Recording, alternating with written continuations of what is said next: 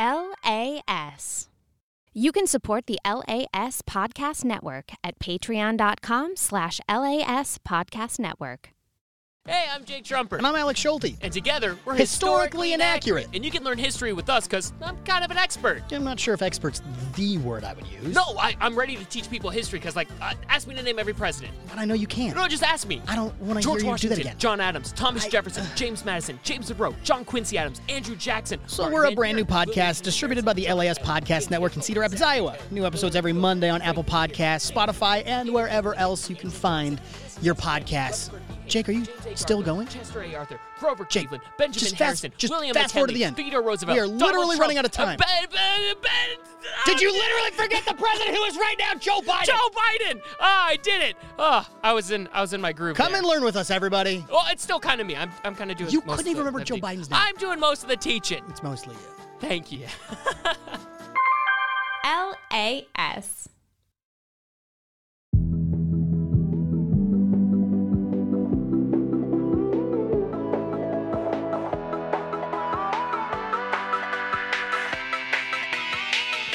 Creating Crap with Craig! Hey!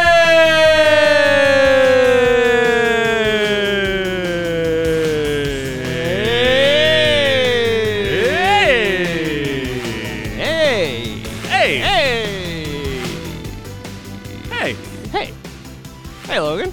Hey, Craig.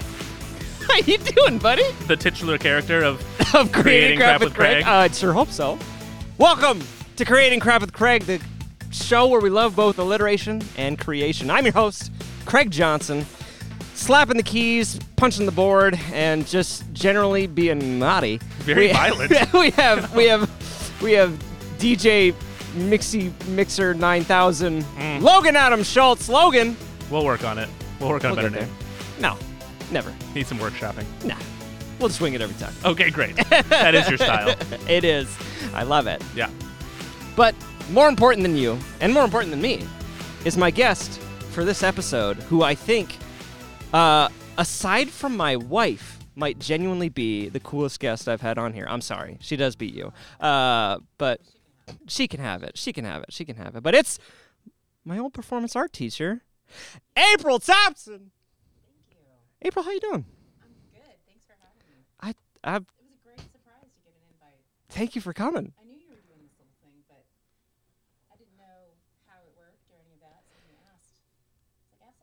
You're like, sure, I'll see the whatever the hell he's been up to. No, we started this conversation beforehand. I am curious. Like, what have you been doing with your life since you left? Crying, mostly. I'm just kidding. But no, I've... Haven't we all been? Exactly, eh? Oh, my God. No, I've been doing well. I've been just, like, this whole thing with LAS has been an absolute adventure. It's been awesome. I'm loving doing it, and like it's so cool to be a part of like a startup where I can actually be really creative and have like, you know, it feels like I have a hand on the wheel instead of, you know, most jobs where you're just kind of like the passenger in the back going, all right, you're doing great, bud. But no, it's been good. I've been doing good. Yeah, and you've been chugging along, teaching performance. How's that going? It's great. It's 15 years of teaching. There you go. Starting my 16th year in the spring, and I'm always learning something new too. I love being in a creative space where you work with new people. Oh yeah. I don't ever get stuck in the same kind of grind. I have to figure out what's happening and help them figure it out too. Oh yeah, for sure. And like, yeah, and I feel like, cause so I, for a hot minute, I wanted to be a teacher. And I wanted to teach like philosophy and psychology. Those are my two things. And then I was like, oh yeah, it's I love that like little avenue of, just thought stuff. Yeah. Like thinking is, I don't know, thinking is like fun to me. And that's, I don't know, that's just how it is. Some people don't like my wife. Oh my God, she hates philosophy. Oh, every time. That depends. I mean, I can see a hate for that. It can be really convoluted. it can get really convoluted, and sometimes, I apologize to any philosophers out there, sometimes it can be a little stupid, but, you know, it's those fun, stupid thoughts that make it fun. Philosophy was one of my first loves when I went back to college, and since then, I was introduced by a student to a website called Philosophy Bro, and he just downsizes every reading, writing there is, and you can read it.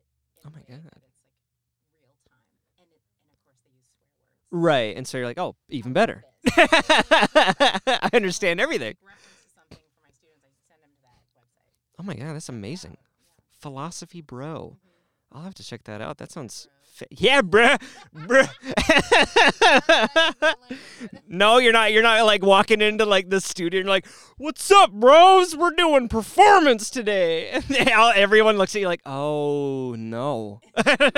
I want out of this class. Oh, my God. Does anyone still... Logan, do you still say bro? Not on a casual, regular basis. It's more like mockery at this point, you know?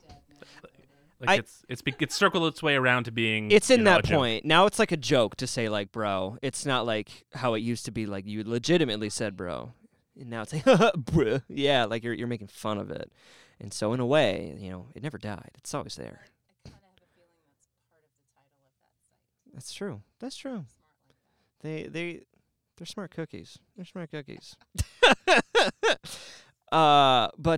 wanted to be a teacher, and one of the aspects I was actually honestly excited the most for was the idea of having just kind of not like a fresh total restart, but a fresh set of people every year or semester or whatever, and that was just new people. I'm meeting new people because I love meeting new people and stuff like that, and it's just new people. I get to teach people things, and it's always fun to see when someone gets it. I love that part when you're teaching someone something and they're like, oh my God. Watching them have their own realization is pretty magical about teaching. I can imagine in performance, that's probably something where it's just for me in performance, it's tough. Well, I you probably remember this. I cried. Oh my goodness. So, oh my God. It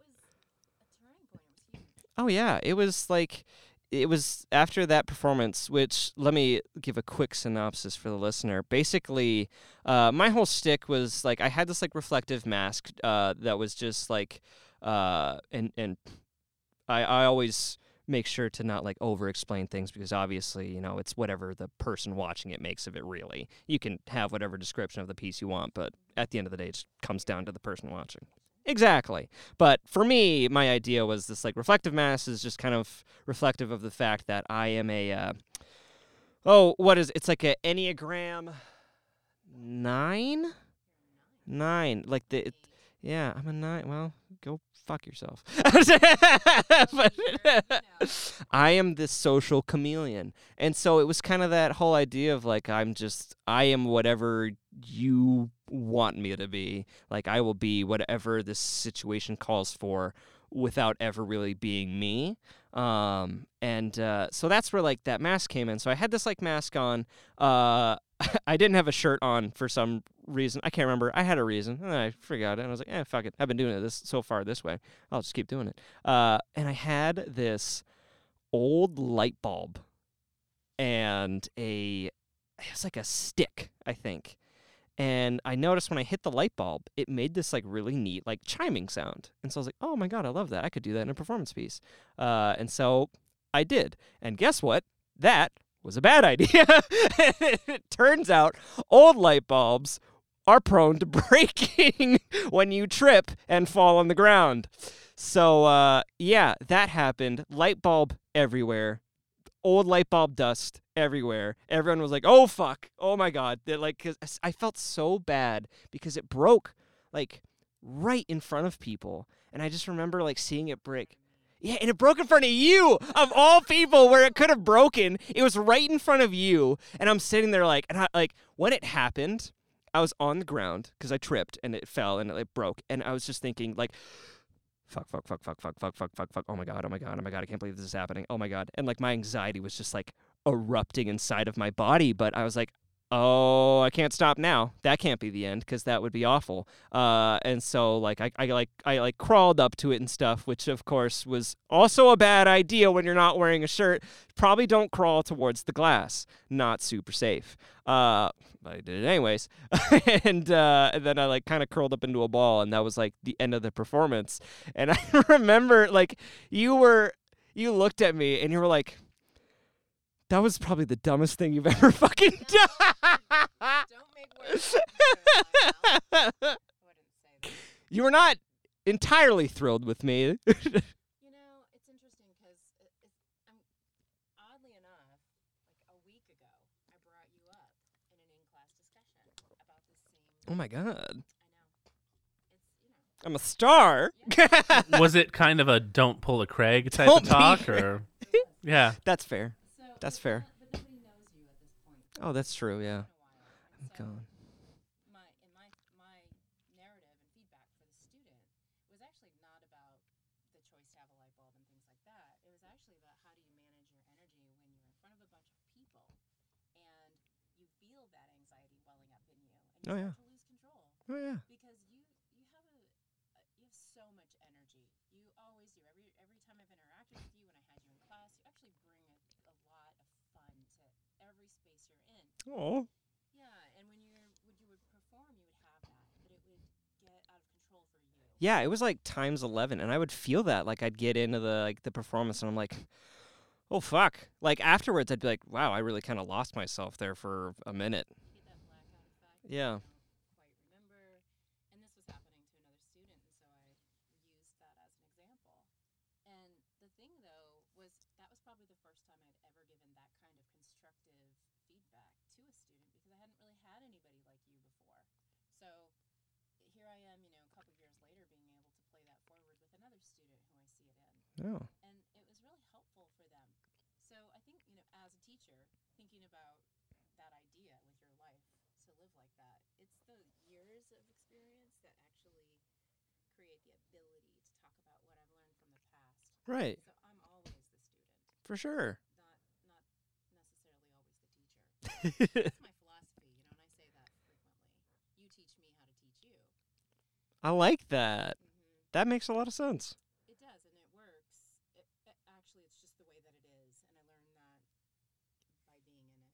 Right. Like I started to figure out at a certain point that these guys are showing me what they need, and the next group is going to be so different from the one before, so you can't predict it. You can't stay the same. No. You gotta go with that flow. I'm glad I could be a blueprint, like a little like lesson, and then do you have someone else like that?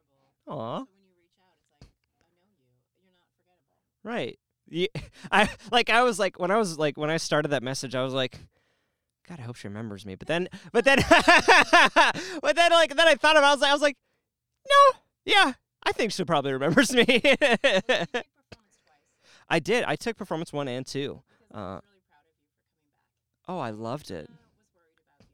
I fucking loved it because I had that. Really changed. I mean, like you shifted into your ownership of yourself and your space. So it was a major turning point for you as a student and a performer and an artist, but also as for me to take advantage of that learning experience so I could utilize it again. And so, and that lives in you. Yeah.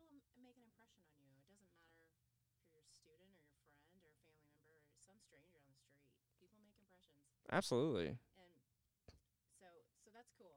So I love this place. So I'm curious about you. Interview me, but I'm like, I really love to know after time away from a structured educational environment where you're getting feedback like that, and people are looking at what you do and then telling you whether or not you should keep doing it. Right. And how much of it is effective. But in performance particularly, there's a significant amount of feedback that comes back from students over the years that say, performance changed the way I see everything in my life. And I'm curious about that for you. Like, what happened to you after you took it? Wait, let's go back even further. Why did you take why did I take this in the first place? Yeah. May I throw in a piece of context here, too? Oh, yeah. Just a context piece really quickly. Yeah. Well, it's really interesting. So I've known Craig for years. Right. At this point. Oh, you've known him for a long time. Yeah. Yeah. And we've worked together quite a bit. And I majored in theater and performance. So I have that background in performance and art. And right. We really, resonated on that front. But I bring that up only because you haven't talked a whole lot to me about your college experience. But you bring up performance art on a regular basis. I do. And it clearly was very impactful for you in your time there. I had to throw that out just from the outsider's perspective. I think honestly, probably like every other interview I do, I know. Well, I was just had a bunch of thoughts all at once and I was like, ugh! But I feel like in every podcast I probably end up bringing up performance art at some point, and I always just because genuinely I'll be sitting there and I'll just be going over the performance art, the performances I did and stuff like that, and that'll just come back into my head, and I'll be sitting there walking through it and stuff, and that light bulb one comes up a lot because it was a really important moment for me where I learned if I just kind of let it get out of control, it will, and it will be really bad. And so that was an important moment that has stuck with me for a long time, to kind of realize when I am letting my anxiety, but my excitement, with those two mixing together, always a fun recipe. But when letting that get the better of me, and I'll just be sitting there and I'll be thinking I gotta remember what happens when that happens. Exactly. And not let it make me. Yeah. Exactly. Right. Right.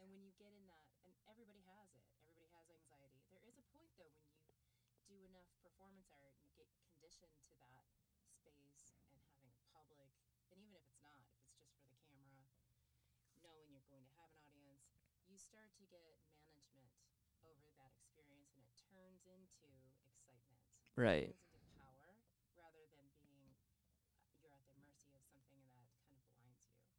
That feeling though is the thing that becomes so addictive about performance. Literally, yeah. It's just oh, I like that. I want that vibe. Yeah. You got total control when you're doing it. And so I've tried to explain what it is exactly, what performance art is exactly, a couple times on the show, just because every time I bring it up, everyone's oh, I did theater in high school. And I'm just not quite.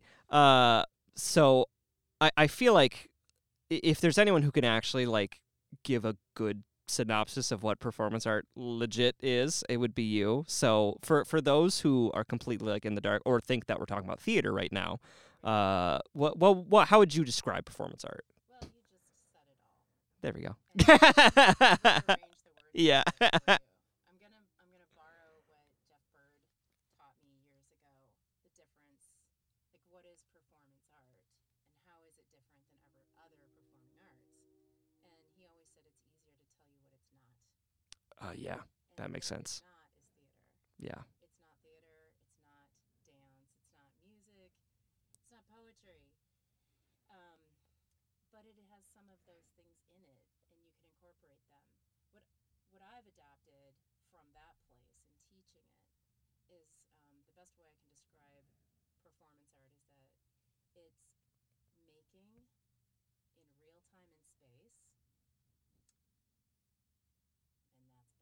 Yeah, honestly, because, every time I think about, I have, a definition for it, there's, some other performance piece where I'm just well, that kind of contradicts everything that I was just thinking. Really I guess I would add one other aspect to it, that it's real. It's very real. Portraying something. It's you.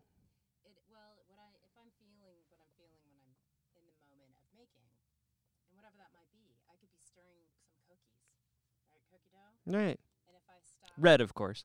If I stop with my intent and I pause on it and I bring it to your attention as someone who's viewing, that's the art right there. Right. And I've said this to students over the years when I do a talk to our department or whatnot. ever hear my ladle discussion? Like, I used to give that for Symposium. It was called Symposium when you were there, I think. Right, because it was like you were talking about like seeing this ladle like in a store, right? Yeah. Bed, Bath and Beyond. Yeah. It's still there. You can buy it. It's a commercial product, but it has this quality to it that's just so stunning and captivating for me. And here I am in Bed, Bath and Beyond, and I see it, and pick it up, and I put it in my hand, and I'm like, oh God, it just feels so good. It has all these beautiful lines and blah blah blah, like, you know. Right. Like an artsy person would describe. I'm an artist. And, you know, here I am being weird in public. I don't even know why I was in there. Probably. And I'm realizing at some point that I've been there a long time with the ladle. You're just holding this ladle. I'm probably on camera. These people are like, what, is she going to steal it? The clerk's just staring at you like, what the fuck is going on? I put it back because I realize it's $20. $20? What the hell? Everything, but anyway, I'm gonna keep this like kind of a summarize this. I give it more elaborately when I'm giving it as a discussion. Oh yes. Group. But I'm broke. I have like 3 kids and I'm a single parent, and I can't afford a $20. Who can? Right? Like, in this economy? So I leave it alone, but it lives in my head, and I can't stop thinking about this ladle. It was really just quite stunning. Right. Oh, God, my mom loved Yonkers. Open the door, and there's a $20 bill on the ground. I pick it up, and I'm like, I'm getting the ladle. This is my ladle money. So I went and got the ladle, and the ladle sat on my table in my living room for 2 years. And I just lived with it because it was a beautiful object to me. Right. And when I would pick it up, I would do this certain thing with it where I would hold it because it had a little curve in it, and I would set it in the palm of my hand. And I realized at some point, that was a performance, and that's all it needed to be, because my friend saw me do it. She was over, and she's like, what's that ladle about? Like, you always have it. Why do you have a ladle? Just hanging out. Yeah. And I'm like, because it's beautiful. And I go watch, and I pick it up, and I put it in the palm of my hand. And she's like, whoa, I feel that. And I'm like, yes, you do. Yes. Because it's so real for me. Right. Tell you what performance art is.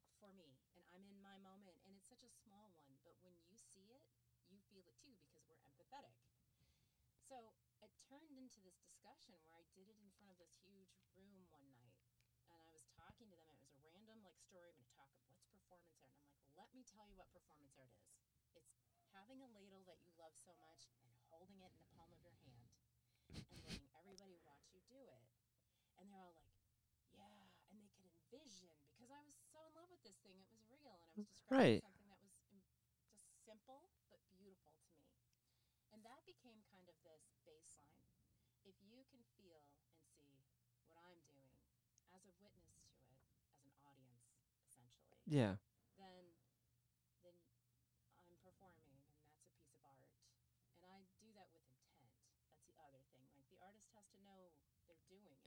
Right, they're not just like they're not like stumbling like around and it's happening. It's like there's yeah, wow. Yeah, it's like there's a very clear feeling of purpose to it.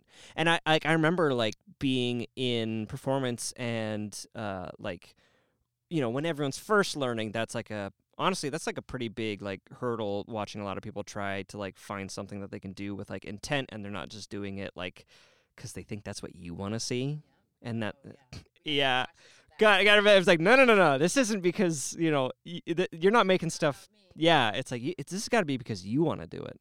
Yeah. And that's like, that's a hard thing for like a lot of kids who have grown up in like a school system, or even with like parents where it's like everything is not for you, it's for the grade, it's for the parents, it's for like the happy people.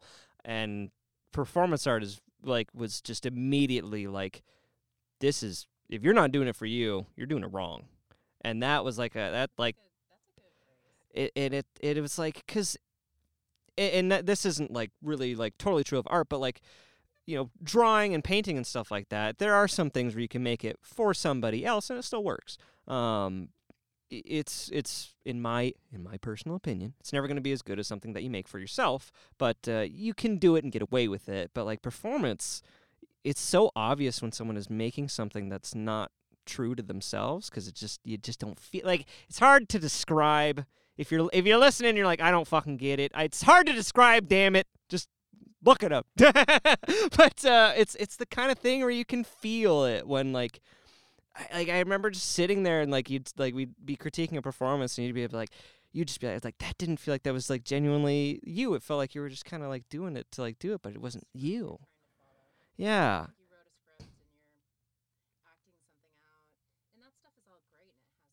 Oh, absolutely. That's the dividing issue that makes them different, And it's not real in theater or dramatization. Right. It can't happen in performance art. But what does happen is that you feel as though you're part of it. Like it's not something that you want me to think outside of. You want me to actually be in the presence of witnessing this. So I think that's where it becomes so powerful, and I keep saying that word, not just for the maker. And it's not totally self-centered, like it's all about me and I'm doing it for myself when I'm making performance. Actually, a lot of times it's about others who feel the same. Right. It's just that we're all in this together, and so you relate. But it is about the viewer. It is about that relationship between the two of them. And when you think about any other art making, fine art, go into the gallery, there's some static two-dimensional piece hanging on the wall, you just keep on marching. Oh, yeah. You don't have the artist present to be in that space with you. You're not watching them, like, draw the thing. It's there. And, it's not intended to be that. I mean, I think that a lot of artists like the idea that they're not viewed. They want to make their stuff and hide behind it. Like, there you go. That's it. I'll be over here. You guys go. Yeah.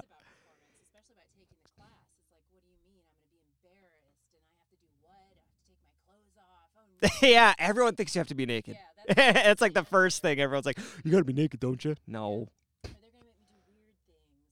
And my feedback about that is always, well, the only weird things you may have ever seen from performance is because that person decided to be weird. Yeah. Now, I'm all about being weird. Oh, yeah. Right? But at the same time, those rules are designed by you, the creator. So the interesting thing about it is you love to go all day long and look at weird, but you don't want to be classified.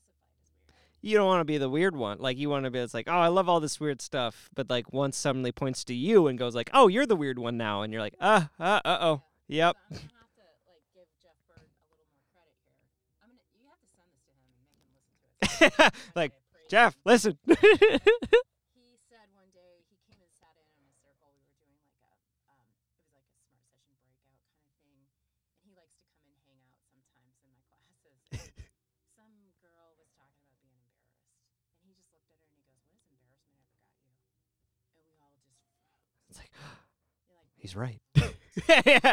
What did it ever? I mean, seriously, when you think about it, what did it ever give you? It is not giving you things. Yeah. Well, that's for sure. It'll keep you from doing things, but it's, yeah. Selflessness, low self-esteem, blah blah blah. Yeah. So where does it come from? Well, that's from your own. But anyway, that's getting a little too philosophical. It always comes back to philosophy. Us thinkers. Well, we're gonna jump to a quick mid-roll break, and when we get back, we'll talk about why I even got into it in the first place and why I ever would come back. I want to know why did you take the class in the first place? You'll find out after these ad reads. Hit them with the ads, Logan.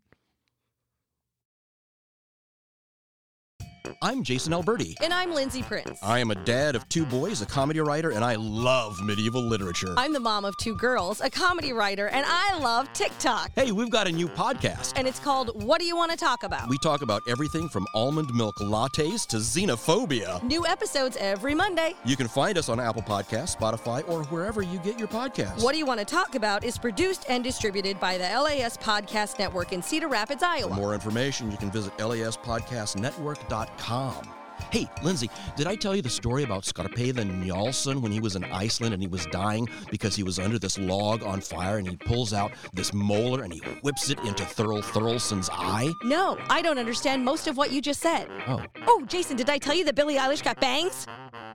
What's a Billie eyelash?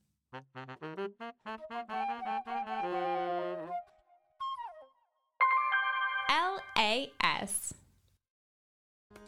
Hi. Greetings. Hello. Hello there. I'm Alan Way, and I'm your Dungeon Master for this new live play Dungeons & Dragons podcast, Myths of Myria. This podcast is for those looking to rediscover the joy of adventure, and helping me on this journey is my lovable nerdy cast. I'm Josh Wagner, and I'll be playing Shadow. I'm Jackson Parker, and I will be playing Valros Visago. I'm Morgan Willis, and I'll be playing... her. If you like fantastical and otherworldly character-driven stories, political and military intrigue, snide gamblers, or discovering what's on the other side of the looking glass, then you are going to love our brand new podcast as a part of the LAS Podcast Network. New episodes every Monday on Apple Podcasts, Spotify, and wherever else you can find your podcasts. To support our show and other local creators like us, subscribe to LAS Plus. And for more information on that, you can go to LASPodcastNetwork.com. And just remember, you don't have to know anything about Dungeons & Dragons to fall in love with this podcast. And little did you know that this entire trailer was the verbal components to a spell. And now you're enchanted to listen every Monday to Myths of Myria. So, welcome. Welcome. Welcome. Welcome. To Myria.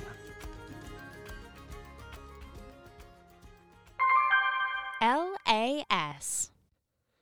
Welcome back! Did you enjoy those ads, Logan? I loved them. That was frightening. That was... Wow. I always like to give them a little bit of a jump scare right when we get back from the ads. Because, you know, you're sitting there and the ads are playing and you're thinking, wow, I wish I didn't have to listen to these ads. Well, guess what?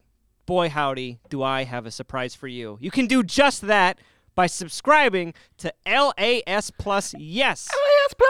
LAS Plus. That is correct. For only $10 a month. Wow. $10, Logan. What a steal. Actually, we were talking about this the other day because we've been working hard to add a lot of value to this premium subscription service. All right. There's a lot of value in this premium subscription service. There's a bit of value, I'd say. There's a bit of value. It's not just ad-free episodes. It's more than that. There's you get bonus episodes of your favorite LAS podcasts. I'm sure a bonus episode of Creating Crap with Craig is coming up soon. Oh, absolutely. It's in your brain. It's in the brain. It's fermenting it's already in there. But you get discounts to our live events as well as drinks and beverages and treats at our live events, such as Friends with Marketing Benefits live on Wednesday.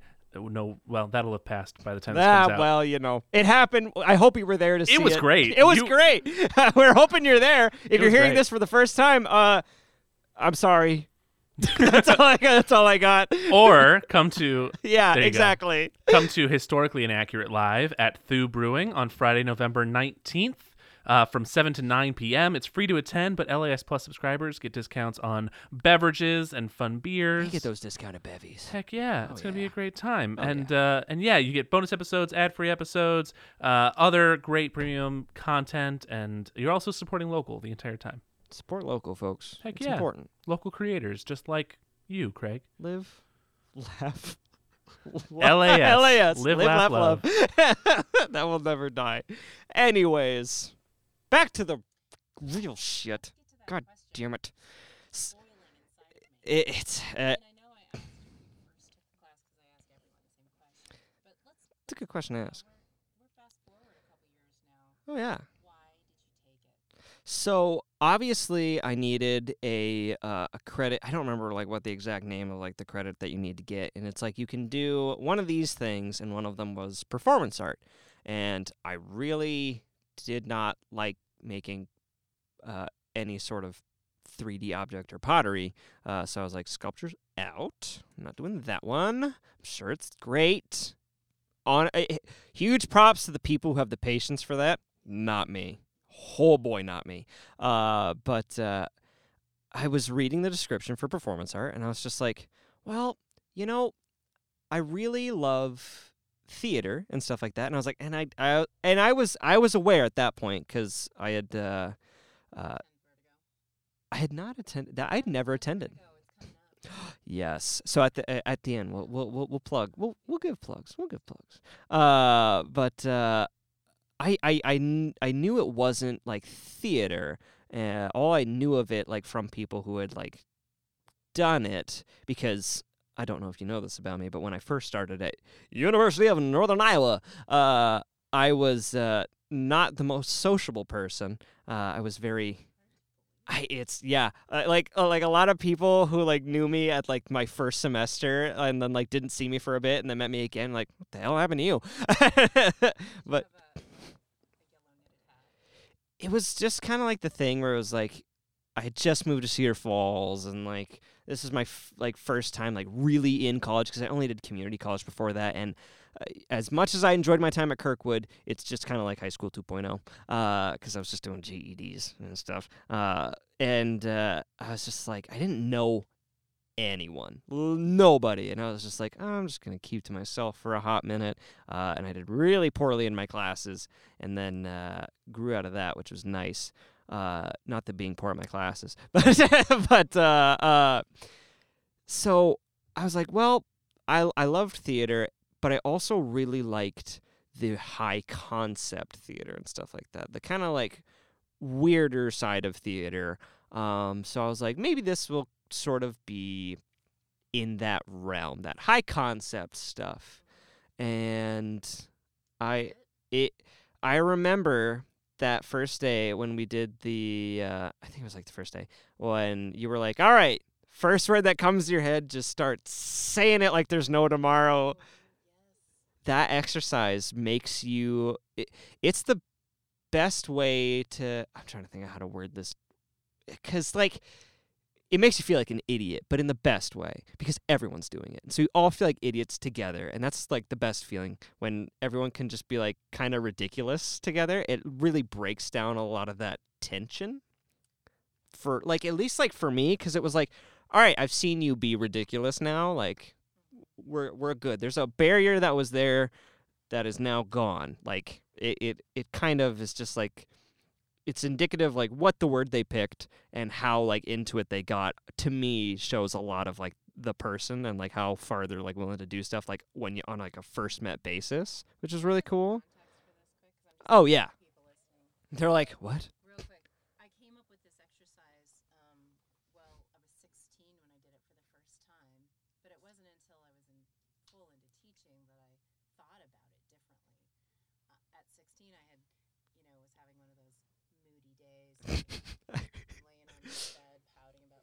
Gotta love being 16. Staring at the ceiling, and I started saying ceiling, and I just kept saying it really fast until it came to this place where I didn't know what that was anymore. I couldn't spell it in my mind. I didn't even know what the sound was I was making. And then I couldn't figure out what the thing was I was looking at the ceiling, and some weird shift happened. You know, and of course I just thought I was some weird creative kid. I didn't do art in high school or anything like that, but as an adult, I started to look at an adult teacher where we can use failure as a way to learn. And this whole thing, it's just called word. You choose a word, I say pick a word. You have 60 seconds, go. And the goal is to fail. So the entire objective is to fail, because in the failure, you find something new and interesting. It's silly and weird, and yes, it breaks down all the walls, and everybody can have their own shared weird. And you lose that tension. Yeah. So it does have kind of like this peripheral result that everybody becomes connected through it.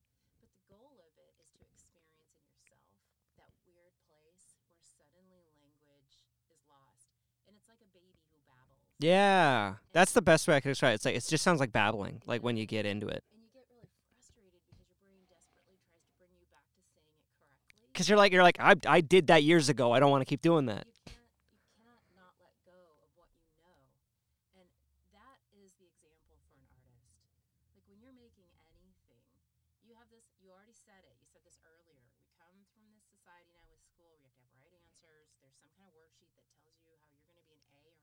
Yep. Whatever. And or there's so many instructions to do something that you never have to think for yourself. You never have to fail or break down and not know what you're doing. And so that basic fun exercise puts you in that place. And then with coach, you know, as long as you go, the weirder it gets, the better it is. Absolutely. And I love that you bring that up, because it's one of those initial, I use that now for all the students when I'm doing an introductor and like, take my class. Yeah. And then they're like, we have to do what? Like, it's 1 minute of your life. You'll be fine. Well, you got this. You can do it. And then they're like trying to say it so They're like apple.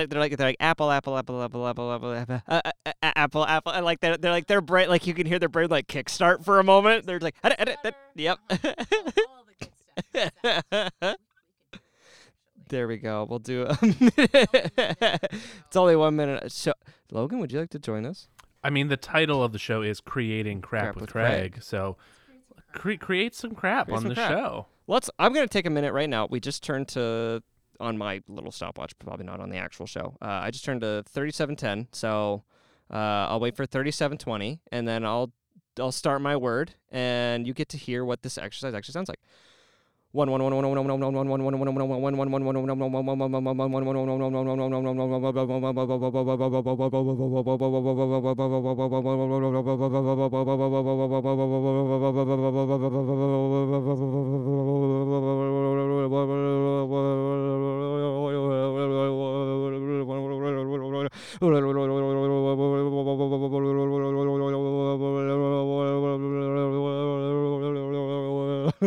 I can't.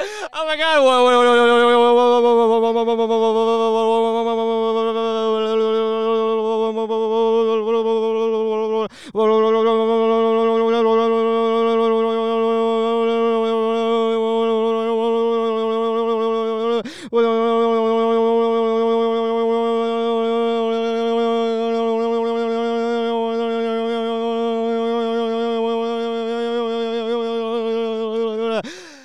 That's 38:20. Oh my God. Woo! Yeah. So I gotta point something out about what I just saw you do. Sweat. You got into actually a new known pattern in such a short period of time that you got stuck on that new one. Ooh. Is it like the like thing that I was doing?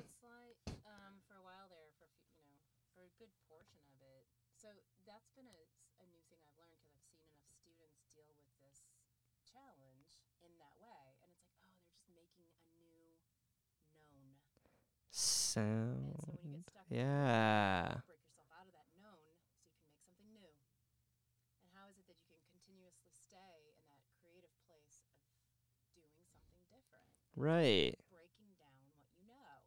You have to break down what you know, destroy it, essentially. Right. And then and do something awkward, weird, and uncomfortable. Yeah, it doesn't feel good. No, because, like, you find that little, like, because I found it just turning to me going, like that with, like, my tongue. I could just, like, feel it doing the same motion over and over and over again. Like what? Okay, cool. There you go. We do ASMR here. But I kicked the table. Sorry, audio listener. But I quickly found, like, once I was getting near the end there, I was like, my tongue was just going up and down in, like, that same motion, trying to say one. Thank you. It was one, because this bottle of water says one. I was gonna say you picked a one-syllable word, and it was so fast. I think the my favorite one I did was banana, because it like I the only one I remember is banana, because it just sort of like that kind of sound and sound gets stuck in your body in different places. Right.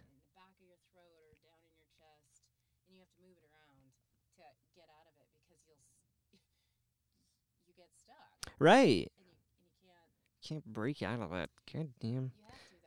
You do. And I like what you brought up about failure, because it was like in my head, going back to that light bulb performance, it was the failure of that made me kind of really realize that I can royally fuck up in a way, in on my terms, a royal fuck up.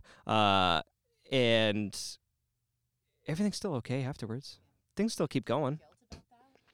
I think a little bit will, like, it still sits inside of me. I need to go to therapy. But I think a little bit, it definitely still sits inside of me. Just the, like, I'll have, like, a random, like whenever I'm having those fucking, like, you're sitting in bed and your brain's just going through, like, all the things in your life for whatever reason. And, like...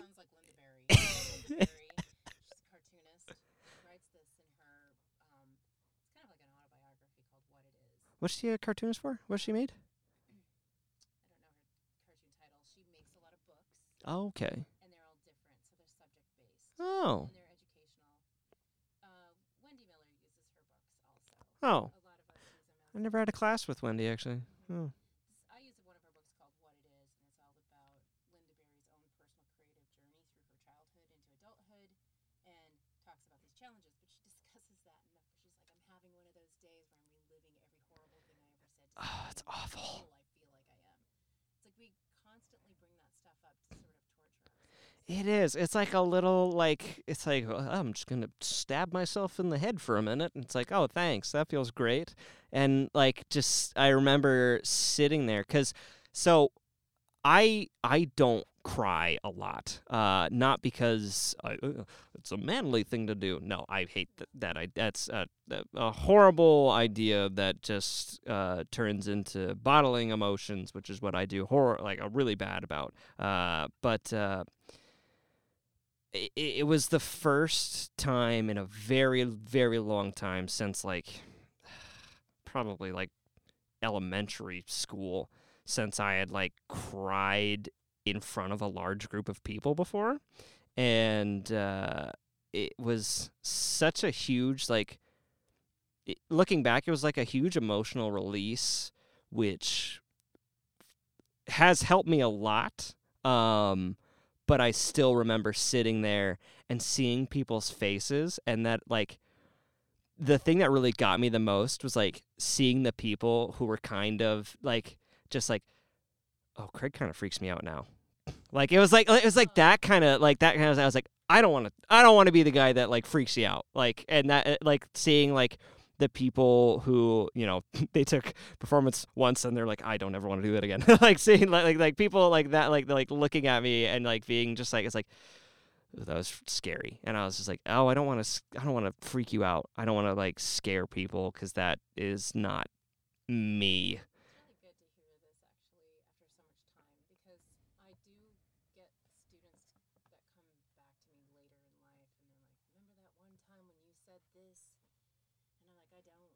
I don't. There's been a lot of students over there. Oh, yeah.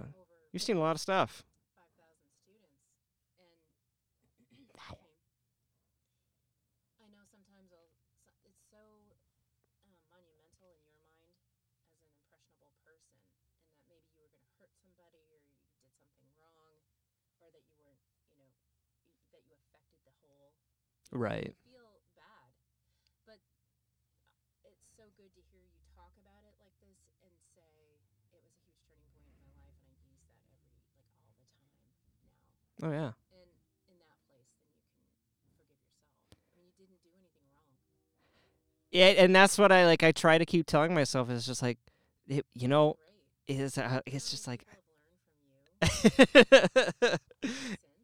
just it's insane to think about, but it still just sits heavy of just wow, I really fucked up, didn't I? But then I have to remind myself, no.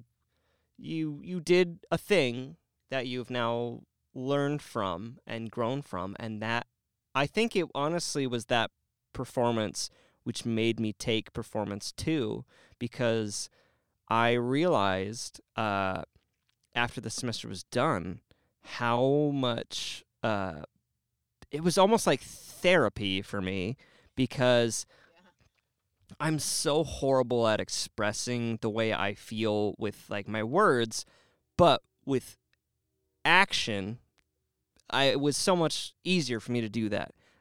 Expressing my feelings and my thoughts through the things I was doing came so much more naturally to me than just trying to find words to explain how I was feeling, and having that sort of therapeutic release with these performances stuff where I could take an aspect, something that I wanted to think, something that was on my mind, I was thinking about, and doing that felt so awesome. And so I was I want that feeling again. And so I did performance 2.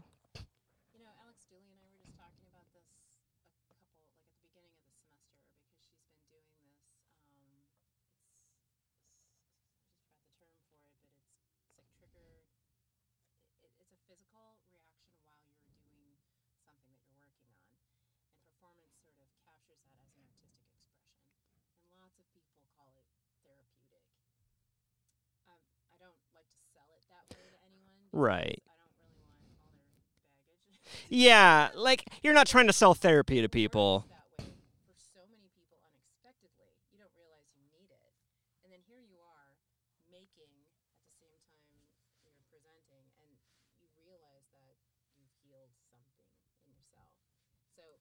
So the most recent expression I've been hearing a lot is, I can't tell you, but I can show you. And when you see it, you're just like, yep. Yeah. And that's, you know, what does it look like when you're on a radio show? Right. Talking about this, and what it looks like is what you feel inside when you see something that compels you. Oh, yeah. Actually. And, like, the feeling can be, you know, whatever it really needs to be, honestly. Like, talking about feeling and art, I think something that a lot of people who don't, like, really, quote-unquote, get art kind of forget that, like, well, it's not so much about, like, it's about the feeling of the thing. And that is, to me, that's, like, the most important thing is, like, how did it make me feel? Either through making or through seeing something that someone else has made. Like, how did that thing make me feel? And that's, like, the feeling part is the most important part to me. 'Cause I always remember what you were talking about, that one guy who was, I don't remember what, like, the performance was, but the guy was so absolutely pissed about it. Because, should I tell that story? Yes. What was he pissed about again? Like, didn't he have to touch someone's balls? Yes. Yeah. Okay, this is where this is gonna get juicy. I don't have a good juicy button. There's no juice. There isn't a juicy board. Yeah. Juicy. Oh, I do have one. Oh yes. Oh. Yeah. Oh my God. That works. Yes, okay. We're in juicy territory now, people. So I had a sculpture student, and you know, sculpture notoriously in our department was always anti-performance. Oh, very much. But if you were a BFA student, you had to take multiple 3D or 2D, whatever your emphasis was. And this student, Brock Jensen, did not want to take performance and had to. And on the first day of class, it was like, he's like, "Well, I'm taking this because I have to," and I'm like, "Really?" I said, "Didn't you pay the university?" Yeah. To come here, it's a liberal arts college. You signed up for this, and you're paying for it. No one's forcing you to do anything. You can leave. Yeah. And he actually really loved that kind of stout response. So when he started working through making more static type performances, where he incorporated his body into his work, like a light bulb went off. Speaking of light bulbs, just a side note about Brock. He went on to become a phenomenal professional performance artist. Yeah. He teaches in Washington. He went to grad school for it. You know, it's always so interesting when people come to it with resistance and then find something so magical about themselves in it. But he had created these really elaborate pieces where he, you know, used concrete and kind of made these installations. Do you remember the piece where he had, like, this guy laying on it, you know, balls up? Yes. Dripping material on his face. Yes. Oh my God. Stone slab. And it was so beautiful and breathtaking, and you didn't know what it was. You couldn't stop looking at it. That's the thing. It's like, if you know too much, you just keep walking. If right. You don't know, your brain keeps trying to sort through what am I seeing. It's like watching. It's like not like watching a train wreck, but it's just like your brain's just trying to like what is this? I need to know what this is.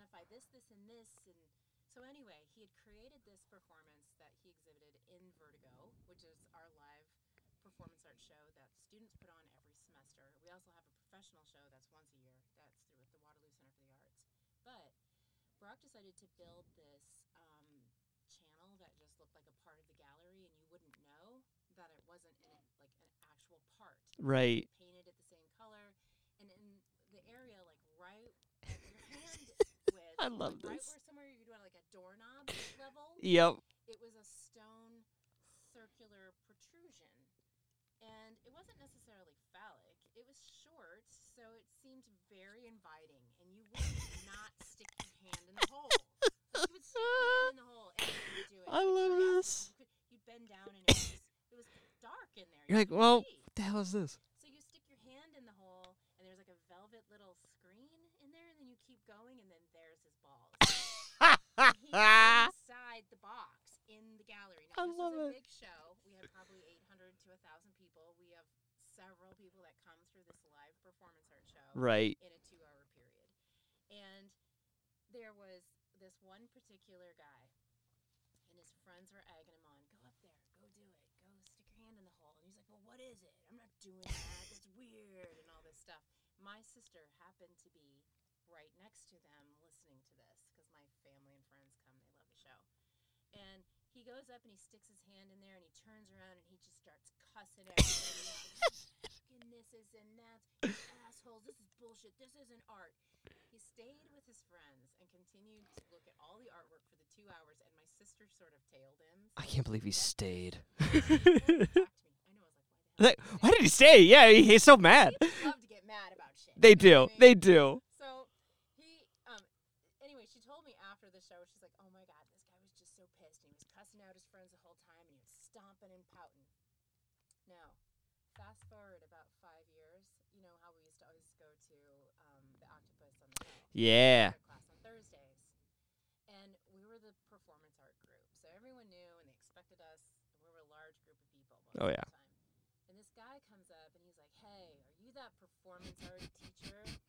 And I'm like, "Oh." It's like, "Oh, that isn't good." Yeah, who's asking? Who's asking? He's like, "Well, I went to this show one time and I stuck my hand in this guy's dick was there," and I was like, "You're the guy! You're the dick guy!" You're the guy that we talked about forever because of how pissed you were. Oh, you did it. And we still do. You didn't have to do it, and you didn't have to stay at the show. I love it. But you can't stop yourself from wanting to get angry, emotional. Like, there's a reason why people watch soap operas. Oh, yeah. They want to get pissed. Oh, yeah. There's a reason why you pay $25 to go to a haunted house. Oh, yeah. Get scared. Exactly. Yeah, and this is free, and it's art. Oh, yeah. Here he was, and he's just, like, for the rest of his life, he was mad about this thing that he voluntarily, because that's always the agreement, right? No one took your hand and shoved it in the blender. Right. You stuck your own hand in there. It was all of his own volition. Like at any point, like, he can be like, "Why are my friends telling me to stick my hand in that? Yeah. Maybe I shouldn't do that." If they're your friends, you know. Yeah. There's a catch to this, and, like, he kept going, and so, like, I feel like once he hit that velvet thing, like, if he really, truly didn't want to know what was on the other side of that thing, he would have hit the little velvet and be like, "I'm done." Right. And, he had to know. The thing he did himself. Yes.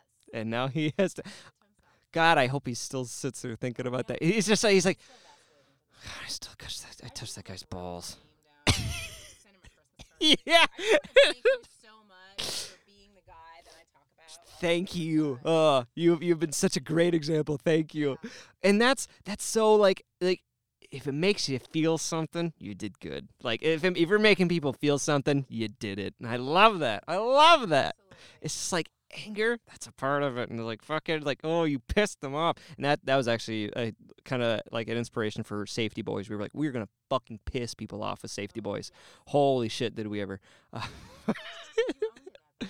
Oh, we did, yeah. To the point where even Tristan was just like, he's just like, "I don't know, oh my God, what the, I think Craig's a little too into this." We were walking around the gallery as everyone was doing their performances, and we were being like, it was a whole joke on like TSA and like safety theater and that kind of stuff, and like people going on a power trip, which is what we did. We went on a total power trip, being these obnoxious little ticks that got a little bit above their own station and were just screaming at people to like stay in the line and stuff like that, like all that kind of shit. It was ridiculous, but I loved it. But you know, it all comes down to that emotion, like getting pissed about something. Sometimes it's kind of fun. It is. Yeah, I love it. It's real. Makes you feel something. Good stuff. Like, and I say that all the time too. It's another one of my sayings is, if you aren't feeling what you're seeing, then and getting mad about it, then why are you even doing it? Right. Because nobody goes into art or goes to a gallery to look at art to just walk through it and not care about anything. Yeah, like what's the point? You go there to get pissed. You don't. It doesn't feel good. It's not yoga pants and a yeah. day. Exactly. We make art to get under the skin and change the world and, like, talk about the stuff that's super hard to talk about. Oh, yeah. Or make, you know, visually, because you can't talk about it. There are no words. There's no words for this. You got to experience it and feel it. And that honestly, performance art really, just in general, increased my, like, vast appreciation. Wow.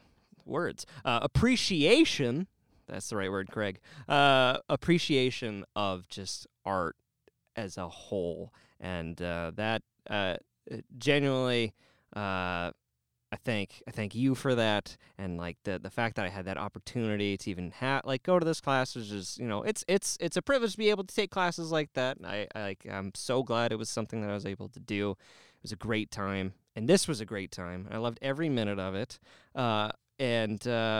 Right before we go out, Aypryl, do you have anything to plug? I do.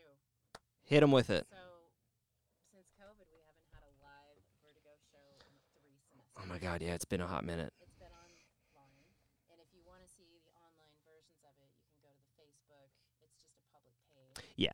Facebook, you know, Vertigo A-Go Live is what we called it. But now we're coming back, and we're going to be in the gallery on November 18th, so that's in less than 2 weeks. Thursday night from 6 to 8, and I would say be there at 6. A lot of pieces are durational; they're the whole show, but some of them will be timed. But students are really excited to be back and have an audience. I'm excited. Yeah, and the gallery is excited. Daryl Taylor runs the gallery in the Department of Art, and we are just really happy that we're going to be in person and see some folks walk through and look at some weird, wild, crazy stuff. And then I'll make a Facebook post about it that week, so you can look for it there if you want it. But it's Vertigo A-Go-Go, a night of performance art at Camrick Art Building, you and I. I'm so excited. Well, Logan, hit him with the music. And there it is. Well, Aypryl, thank you so much for doing this. This was awesome. I loved this. Thank you for listening. This has been a great time. Go check out Vertigo A-Go-Go, November 18th. 6 to 8. It's going to be awesome. I'll be there. And other than that, Logan, what did you think? I think it's great. I drink some more beer. I love performance art in college and all sorts of creation, right? I mean, it's part of the reason why we love this show, and we love you, Craig. So we love alliteration and creation. I think one of the best things, maybe my takeaway is, I'm ready to experience a piece of that again. Oh, yeah. Like, I need to find some new outlets in my life to continue to constantly grow and reassess, break out of my normals. Oh, yeah. Hold some ladles? Let's go hold some ladles, Logan. Yes. Right. I love it. It's a plan. Oh, well, thank you all so much for listening. This has been awesome. Again, check out LAS Plus to get ad-free episodes, bonus content, awesome shit with live performance, or not, rendered lips, with our live shows. The live shows. But thank you all for listening, and I'll see you next. This is a bi-weekly show, so not next Thursday, but the following Thursday. Yeah, you need a good sign-off phrase. Yeah, one day. I'll come up with it. It's not today. Oh, okay, great. LAS.